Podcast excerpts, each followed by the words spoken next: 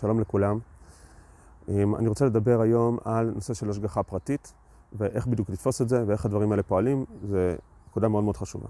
לרב קוק, כשהוא מדבר על השגחה פרטית, יש לו ביקורת מאוד מאוד גדולה בשתי נקודות מרכזיות על התפיסה הרגילה של ההשגחה הפרטית, שבה הקדוש ברוך הוא, אנחנו כמו איזשהו אה, בובות על חוט, הקדוש ברוך הוא מזיז אותנו ממקום למקום, וזו התפיסה הקלאסית, הקדוש ברוך הוא עושה לנו הכל, מוביל אותנו בכל דבר, והרב קוק יש לו ביקורת על הדבר הזה בשתי נקודות מרכזיות.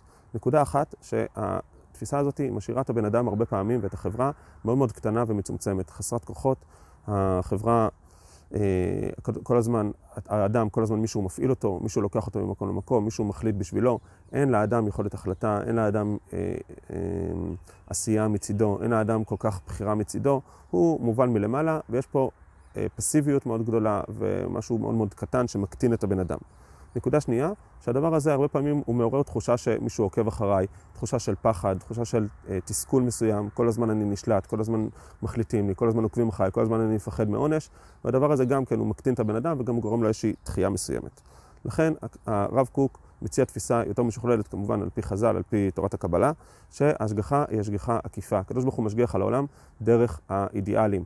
דרך כל מיני כוחות שהקדוש ברוך הוא משפיע על העולם. הכוחות האלה הם כוחות גולמיים שבאים אל המציאות, במקורם באין סוף, וגם אה, הם בעצמם משהו אינסופי שנכנס לתוך המציאות, משפיע על המציאות, והאדם יש לו תפקיד לפתח את הדבר הזה.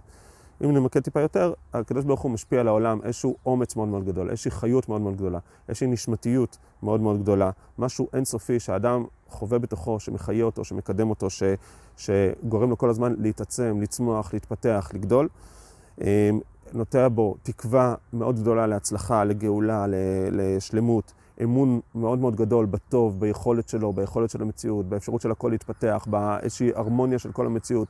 הוא חווה אה, אחדות וחיבור ו, ותחושת אה, התעצמות מאוד מאוד גדולה.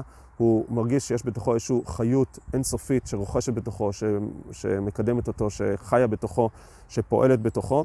משהו בלתי מילולי, אנחנו לא מנסים להגדיר את זה במילים, כיוון שנשמה והאידיאלים זה לא משהו שאפשר להגדיר אותו בצורה מוחלטת, אבל זה הכיוון חשיבה, זה אה, הרעיון באופן כללי. משהו בלתי מילולי שפועל וחזק מאוד ומקדם אה, ונותן חיות אינסופית בתוך הבן אדם.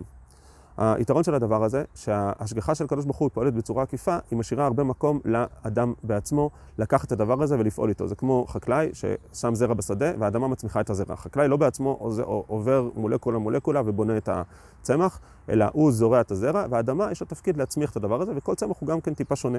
באותו אופן, הקדוש ברוך הוא נוטע בתוך המציאות את הכוחות האלו האינסופיים, ועכשיו לאדם ולעולם יש תפקיד להצמיח את הכוחות האלה, לפתח אותם, לשכלל אותם, לקדם אותם, ויש פה מקום מאוד גדול לעשייה של האדם, להחלטה של האדם, לרצון של האדם, לבחירה של האדם. יש תחושת שותפות בתיקון עולם, וזה לא משהו שבא מלמעלה ומחליט עליי, אלא משהו שאני שותף בתוכו. הוא, הוא, הוא, הוא קיים בתוכי ואני שותף בתוכו ומתעצם ממנו.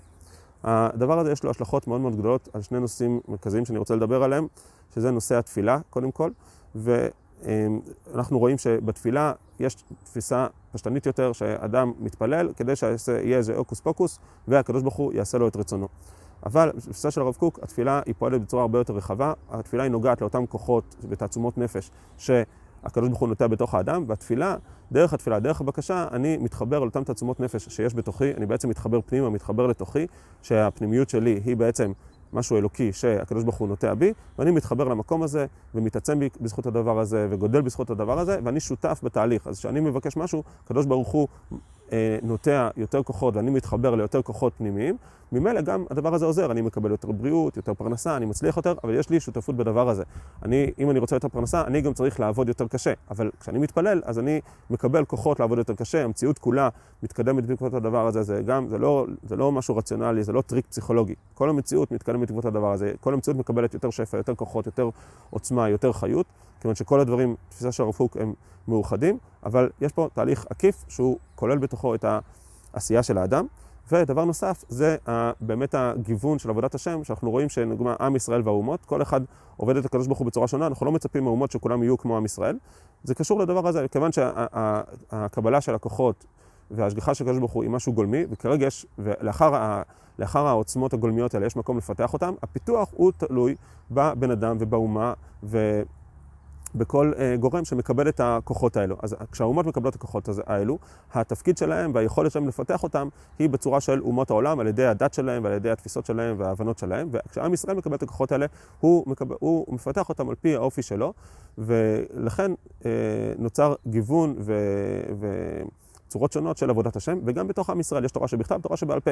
תורה שבכתב באמת זה משהו שהוא מוחלט מלמעלה, וזה טקסט והשפעה שהיא לגמרי מוחלטת מלמעלה, אבל יש פה את התורה שבעל פה שמקבלת את הכוחות הגולמיים האלה, את ההשפעות הגולמיות האלה, את הרעיונות הגולמיים האלה, ומפתחת אותם, ו, ו, אה, ופה יש, יכול, יכולים להיות מחלוקות, ויכול להיות פיתוח שונה של כל חכם, יש בית הלל ויש בית שמאי, ויש לאורך הדורות שינויים בתוך הפסיקה, אז זה לא משהו שהוא אה, לגמרי דינמי, כיוון שהכל פה מושפע מלמעלה ועל פי ההבנות של התורה שבכתב, אבל כן, יש פה גם את היסוד הדינמי, כיוון שהדברים האלה עכשיו, אחרי שהם התקבלו, הם צריכים להתפתח ולצמוח. ולגדול מתוך הבן אדם, אז כל בן אדם הוא בן אדם שונה, וכל חכם הוא חכם שונה, וכל דור הוא דור שונה, ויש מקום לכל דור לפתח את אותו דבר השם, את אותה עוצמה פנימית, את אותה השראה רוחנית, בדרך שלו, וזה בסדר גמור, כי זה חלק מהשותפות של האדם בתיקון של העולם, ו- וזה חלק מהרעיון שההשגחה היא השגחה עקיפה, ולא משהו ישיר ו... מאוד מאוד אה, אה, כופה על האדם.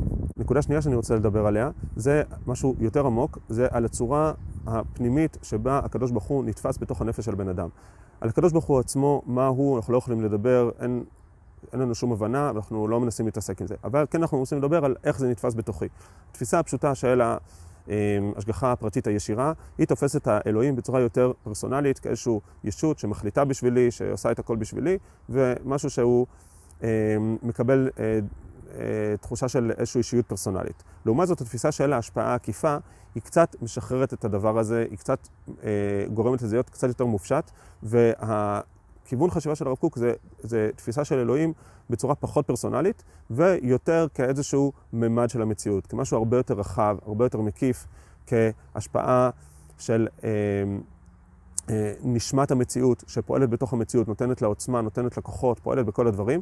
והדבר הזה, יש, לפעמים יש קושי להכיל אותו, אה, בגלל שהאדם, אה, באופן כללי, השינוי של ההבנה של ההשגחה הוא לא פשוט להכלה, בגלל שהאדם רגיל ומשתוקק לפעמים לאיזשהו אבא מנחם שיחליט בשבילו, שיעשה בשבילו, יש בזה משהו מאוד מאוד נוח, מאוד מאוד, שהאדם יכול להיות מאוד מאוד פסיבי והכל מחליטים בשבילו ועושים בשבילו והוא מתחנן לאבא שבשמיים ואבא עוזר לו, משהו ברסלברי כזה, ופה התפיסה היא קצת יותר מתוחכמת, יותר מורכבת, יש משהו פנימי, איזשהו ממד נשמתי פנימי של המציאות שפועל בתוך המציאות ואני מתחבר אליו דרך התפילה, דרך עבודת השם, דרך אה, לימוד התורה, ולא פשוט לשנות את הסוויץ', לשנות את ה...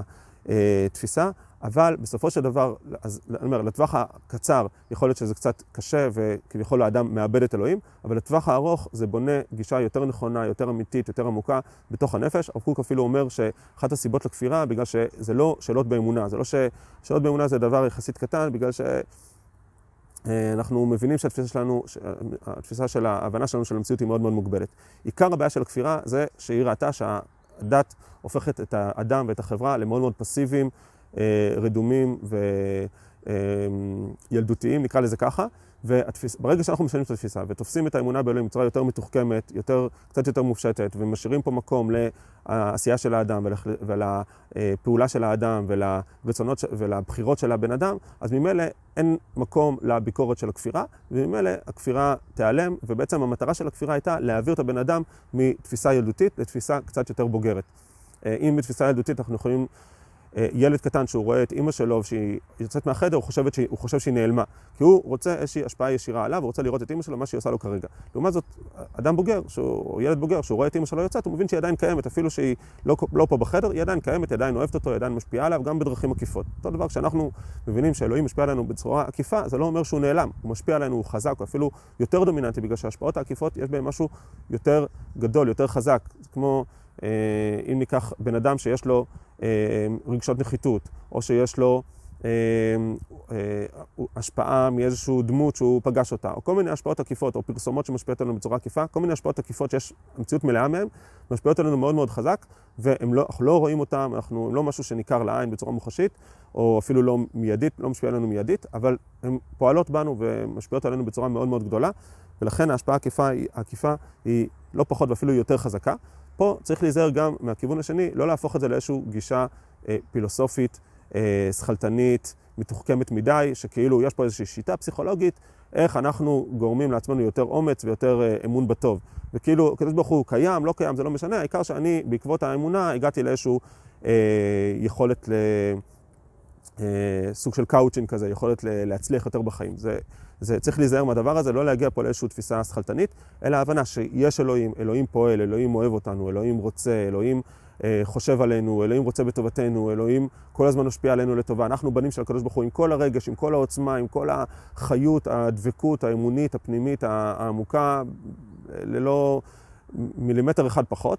ואף על פי כן, אותו, אותו אלוהים, שאנחנו לא יודעים מהו ולא מדברים על מהותו, משפיע עלינו בצורה עקיפה. זה שהוא משפיע עלינו בצורה עקיפה, זה לא אומר שאנחנו פחות דבקים בו, וזה לא אומר שהוא פחות אוהב אותנו. הוא אוהב אותנו, ואנחנו צריכים להרגיש את התחושה הזאת של, ה, של האבא, ש, ש, ש, של, של, ה, אה, של הילד שמשתוקק לאבא שלו, עם כל הרגש של הדבר הזה, ואף על פי כן, לעשות את זה בצורה קצת יותר מתוחכמת, ולהבין שהדברים האלה פועלים בצורה עקיפה, אמ, ומשפיעים עלינו, ויש לנו גם אחריות בדבר הזה, ויש לנו השפעה. והקשר שלנו לקדוש ברוך הוא, הוא בא דרך אותן עוצמות פנימיות שיש בתוכנו, וזה לא משהו אה, ישיר של אה, נס גלוי שעכשיו, אה, או השפעה ישירה שעכשיו עכשיו לוקח אותנו מפה לפה, ואף על פי כן זה השפעה לכל דבר ועניין, ו... וזה אמ, דבקות בקדוש ברוך הוא לכל דבר ועניין. קדוש... הרב קוק מדבר על זה ש... עם ישראל שיצאו ממצרים והיה להם הרבה ניסים ישירים, זה, בגלל, זה היה בגלל הקטנות של אה, עם ישראל, בגלל שהם היו במצב אה, של אה, עם, עם של עבדים שיצא ממצרים והיה להם איזושהי קטנות מסוימת, היו צריכים השגחה, השפעה ישירה של הקדוש ברוך הוא. אבל התפיסה היותר משוכללת ויותר תקינה של חברה יותר בוגרת ודור יותר בוגר, זה דווקא ההשפעות העקיפות ולא ההשפעות הישירות של הניסים. אה, יש את יעקב אבינו שאומר, קטונתי מכל החסדים ומכל האמת. אז אומר הרב קוק, אני קטונתי בגלל החסדים, בגלל שעשית עליי חסדים והשפעת עליי חסדים ישירים וניסים ישירים, בגלל זה זה הקטין אותי, זה נתן לי אישיות יותר קטנה. ודווקא אני מעדיף שלא יהיה השפעות ישירות, אלא יהיו השפעות עקיפות, ויהיה מקום לי, יהיה מקום לעשייה שלי ויהיה מקום לה, אמ, להתעצמות שלי בעבודת השם. לסיום, אם ניתן משל שיסכם את הדבר הזה, אפשר לתת משל לאבא שחינך ילד ונתן בו המון המון כוחות, המון המון עוצמות, ילד עם יכולות אדירות, הוא נתן לו הבנות, הבנה, הוא אה, אה, חינך אותו ליכולת חשיבה מאוד מאוד טובה, עוצמות גדולות, אומץ גדול, אה, יכולת עשייה, יכולת אה, שיקול דעת, יכולת אה, התפתחות אדירה. הילד הזה יכול להוביל את העולם.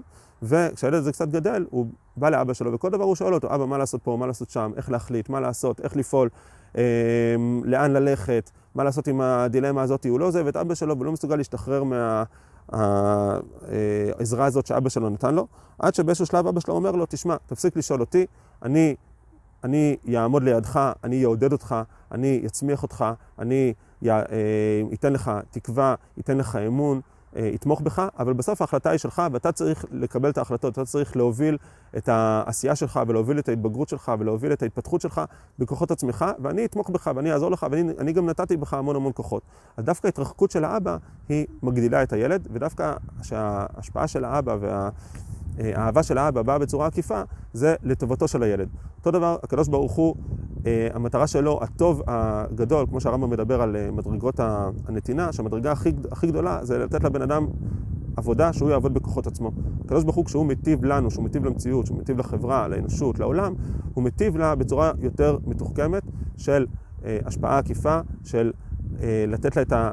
אה, את היכולות הגולמיות ואת העוצמות הגולמיות, שהיא תוכל לפתח אותן, וזאת ההטבה האמיתית יותר והעמוקה יותר. נכון, זה לוקח יותר זמן, זה יותר עקיף, זה קצת פחות ניכר, ובסופו של דבר זה ההטבה האמיתית וזה לטובת המציאות ולטובת האנושות, והדברים שהם פועלים בצורה כזאת הם באמת הרבה יותר אה, משמעותיים. יופי, אז נעצור פה, ובעזרת השם נמשיך בפעם הבאה, שיהיה בהצלחה, להתראות.